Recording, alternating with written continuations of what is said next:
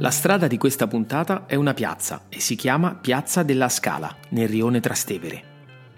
In questo piccolo spazio, nel cuore della vita notturna del quartiere, c'è la chiesa di Santa Maria della Scala, completata nel 1610 per onorare l'immagine di una Madonna, ai piedi di una scala, da qui il nome, di una delle tante casette dell'area. Si dice che l'immagine compì almeno due miracoli prodigiosi, una piccola bambina muta e un mendicante paralizzato, entrambi guariti dopo la preghiera alla generosa Madonna. La chiesa, ancora in costruzione, fu affidata da Papa Clemente VIII ai padri carmelitani scalzi nel 1597 ed accanto ad essa i frati fecero costruire un convento, in cui al primo piano è ancora visitabile l'antica spezieria di Santa Maria della Scala, una delle più antiche di Roma e dell'Europa. Qui in un vaso ancora è conservata una miracolosa e mitica medicina, la teriaca, la cura di tutti i mali.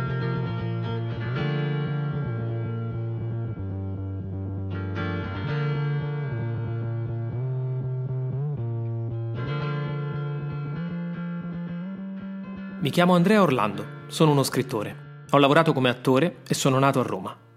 Ci sono moltissime storie che vivono nelle strade della mia città racconti che potrebbero riempire decine di volumi e commuovere oppure ispirare.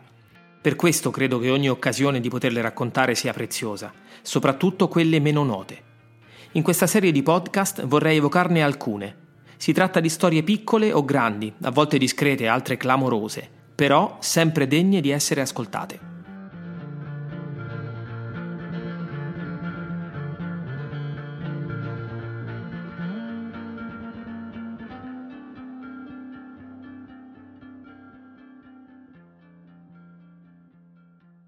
La spezieria può essere considerata la prima vera farmacia di Roma, conosciuta per i suoi prezzi modici e l'alta qualità dei medicinali, ottenuti da erbe coltivate nei giardini del convento e lavorate lì, a chilometro zero come diremmo ora. Nacque inizialmente per le necessità mediche dei frati, ma alla fine del Seicento fu aperta a tutti e divenne così famosa che vi si rifornirono principi, cardinali e anche i medici dei pontefici, che entravano da una porta secondaria. Venne così conosciuta anche come la farmacia dei papi, ottenendo particolari agevolazioni fiscali. Tra i preparati più richiesti, quelli per la cura delle malattie delle prime vie respiratorie, i dolori reumatici o le allergie, e il primo disinfettante commerciale, l'acqua della Samaritana.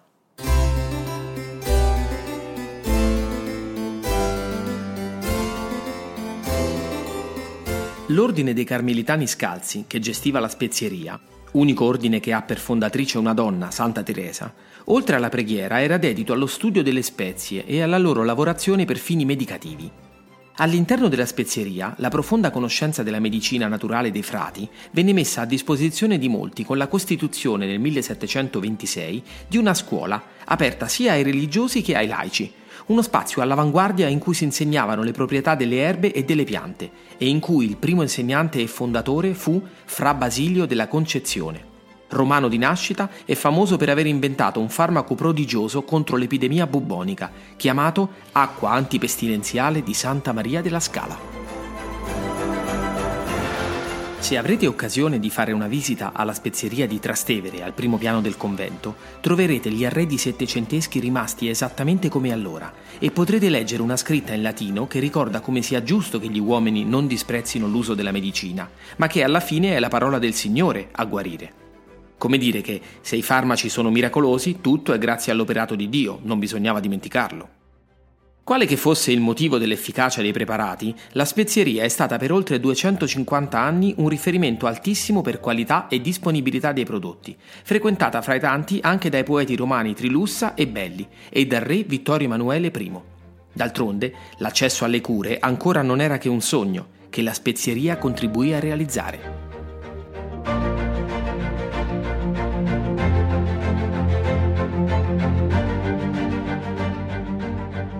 La zona di vendita al pubblico ha arredi in legno e un soffitto con tendaggi veri e dipinti, con al centro lo stemma dell'ordine. È uno spazio raccolto e un po' mistico. Le scaffalature e le vetrine custodiscono vasi, come quello delle sanguisughe per i salassi, ma anche bilance, pestelli e vari strumenti. Dietro il lungo bancone, in una piccola sala usata come studio, sono ancora custodite le foglie essiccate delle piante medicinali, dentro scatole di legno di sandalo, a riparo dai tarli, e una vetrina che conteneva i testi della biblioteca del convento, che però dopo l'unificazione d'Italia vennero spostati nell'attuale Biblioteca Nazionale Centrale di Roma. Un primo laboratorio di fronte allo studiolo mantiene in vita l'atmosfera che circondava le antiche trasformazioni dai principi semplici delle erbe ai medicamenti composti, i farmaci.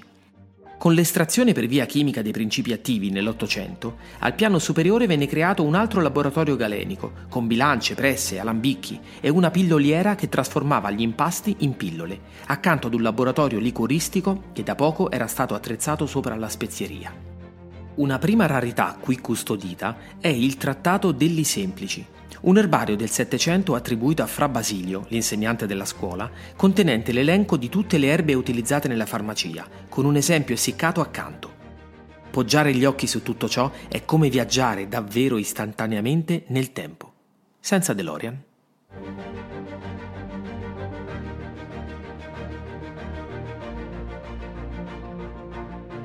Quando l'ultimo speziale, padre Luigi Graziosi, ha chiuso la porta della farmacia, nessuno ha più toccato nulla.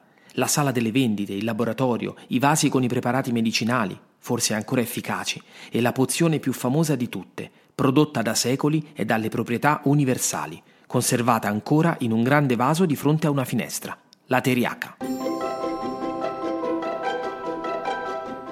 In greco la parola vuol dire antidoto, o meglio, con più effetto, rimedio contro le morsicature di animali velenosi.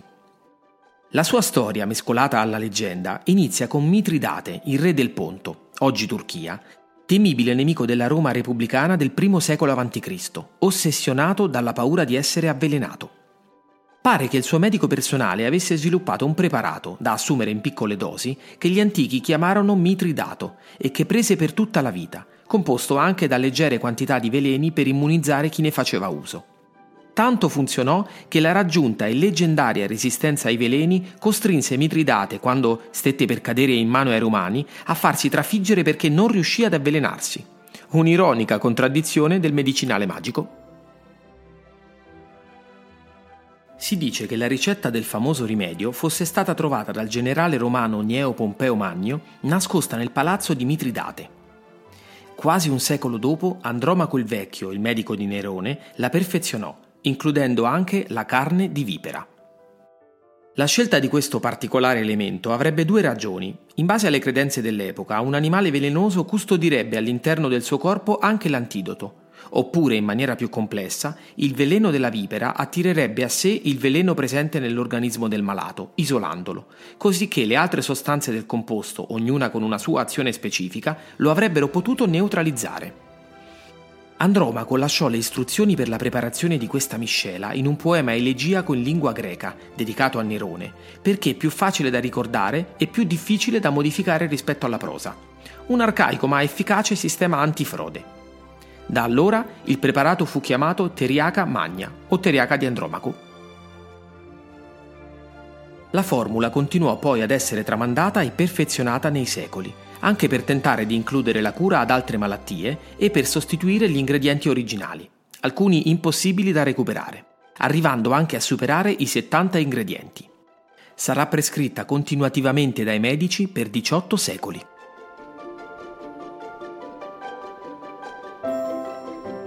Con la caduta dell'impero romano d'Occidente nel 476, in Italia iniziò un periodo di sconvolgimenti ed epidemie e lentamente l'organizzazione sociale fino ad allora assicurata dall'impero si sgretolò. Il progresso della scienza medica e farmaceutica si spostò così nei conventi, dove si copiavano e studiavano i vecchi testi. Nel 1233, poi, dopo l'editto dell'imperatore del Sacro Romano Impero Federico II, ci fu una separazione tra la professione medica e farmaceutica e le preparazioni vennero affidate alla corporazione degli aromatari, i futuri farmacisti, ma sotto il diretto controllo dei medici, il cui compito era prescrivere il corretto rimedio. Gli speziali ebbero così il loro riconoscimento come professionisti della composizione medica e fino al 1808, anno di istituzione della prima cattedra di farmacia, il sapere farmaceutico fu in mano a loro, sia dal punto di vista normativo che didattico. La formula prodigiosa di Andromaco continuò ad evolvere e nel 1300, con i contatti commerciali sempre più frequenti tra l'Europa e l'Oriente, vennero anche aggiunte molte spezie nuove, ma l'elemento base rimase sempre la carne di vipera, con delle attenzioni. Doveva essere un esemplare femmina non gravida, doveva vivere lontano dal mare per non avere contatto con la salsedine e catturato subito dopo il risveglio dal letargo invernale. Tra gli altri, alcuni elementi pare fossero valeriana, oppio, pepe, zafferano, mirra, malvasia, opo balsamo, una resina di un arbusto dell'Africa e polvere di mummia.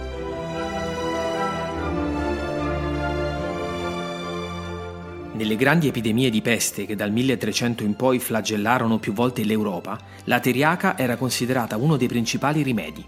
Nel 1500 era ancora ampiamente utilizzata nelle epidemie di rabbia.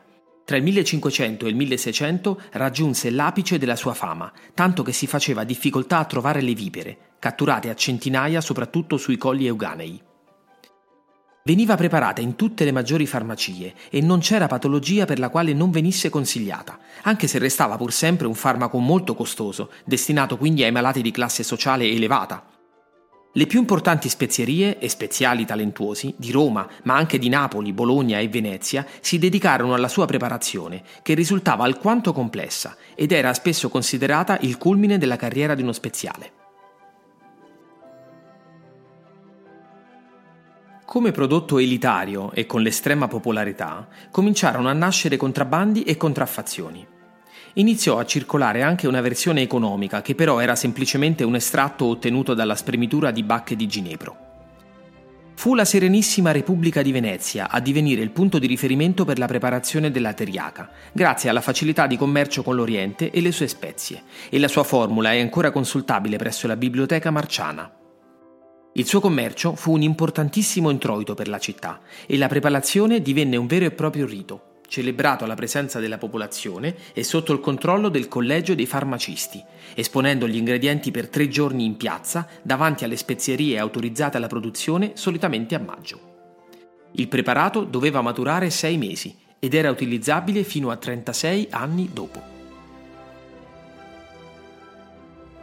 Non più dunque solo un antidoto per il veleno, ma la medicina per ogni male. Si pensava che la teriaca guarisse dalla tosse, dalle emicranie, che curasse i dolori di petto, le infiammazioni, le coliche intestinali, i dolori mestruali, le febbri maligne, le vertigini, i problemi dei reni, la peste, la lebbra, la pazzia ed infine era anche in grado di risvegliare l'appetito sessuale. Naturalmente un farmaco così potente doveva essere assunto in maniera specifica, non era proprio come mandare giù una pillola. Bisognava avere necessariamente purgato il corpo. Si assumeva con vino, miele o acqua e i più ricchi la avvolgevano in una foglia d'oro. Era da prendere preferibilmente in inverno e solo per i bisogni impellenti in estate. Non si poteva inoltre somministrare ai bambini.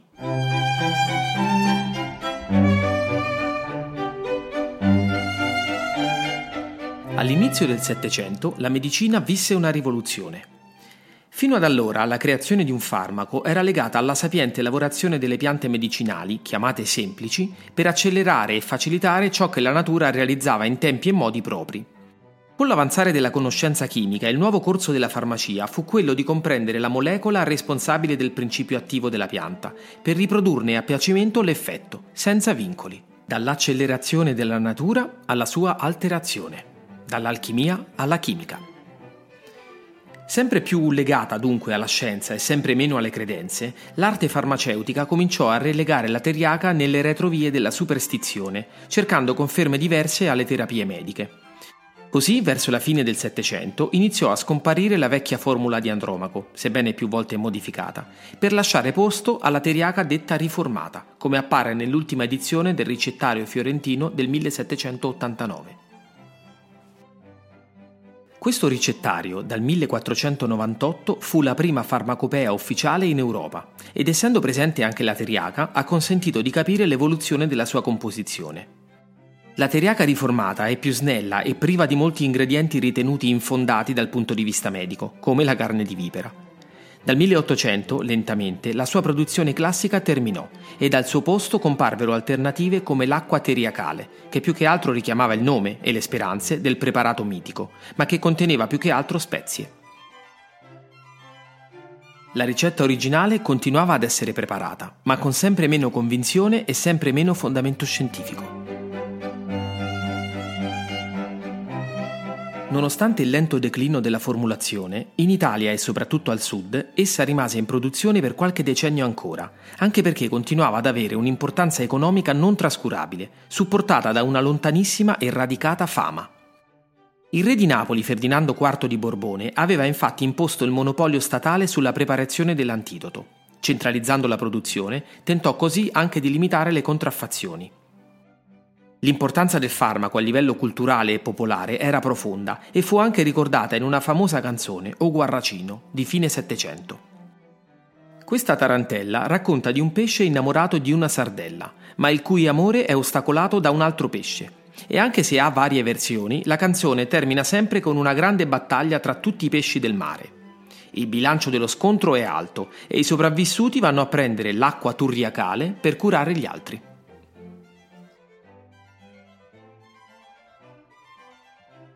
La teriaca venne prodotta fino alla fine dell'Ottocento, ma ancora fino ai primi del Novecento si poteva trovare in commercio. Si dice anche che fosse alla base della produzione di un famoso amaro, immaginiamo nella sua versione di sole spezie. Sotto il nome di teriaca magna è possibile ancora oggi trovare un liquore per i disturbi gastrointestinali presso la spezieria di San Paolo fuori le mura, a Roma. Non troverete traccia di carne di vipera, ma forse la sensazione di assaporare qualcosa di magico. Roma e l'Italia erano ormai teatro di una medicina che era del tutto uscita dalla credenza superstiziosa, attraversando il positivismo scientifico ottocentesco. Nel 1954 terminò la produzione dei frati carmelitani presso la spezieria di Santa Maria della Scala, ma la farmacia continuò l'attività di vendita trasferendosi al pian terreno del convento, fino al 1978. Negli anni Ottanta poi venne ceduta ad un privato ed è tuttora aperta al pubblico. Se vi troverete a passare lì davanti, potrei scommettere che un po' del suo passato magico vi attirerebbe all'interno, nella speranza di poter essere testimoni dell'elisir leggendario. Al primo piano, dentro quel vaso. Al piano terra, invece, potete comprare un'aspirina.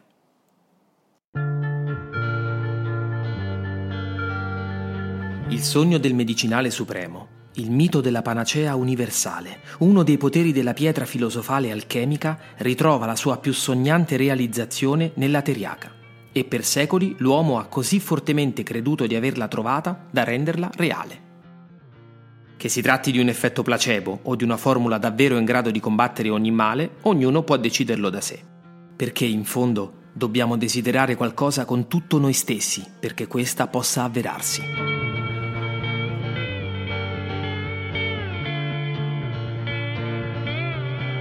Sono Andrea Orlando e vi aspetto per la prossima puntata di Strade Narranti. Strade Narranti è un podcast originale a cura di Andrea Orlando e Valentina Punzo, ideato, scritto e condotto da Andrea Orlando, regia e post-produzione audio Valentina Punzo, grafica Cesco Rossi.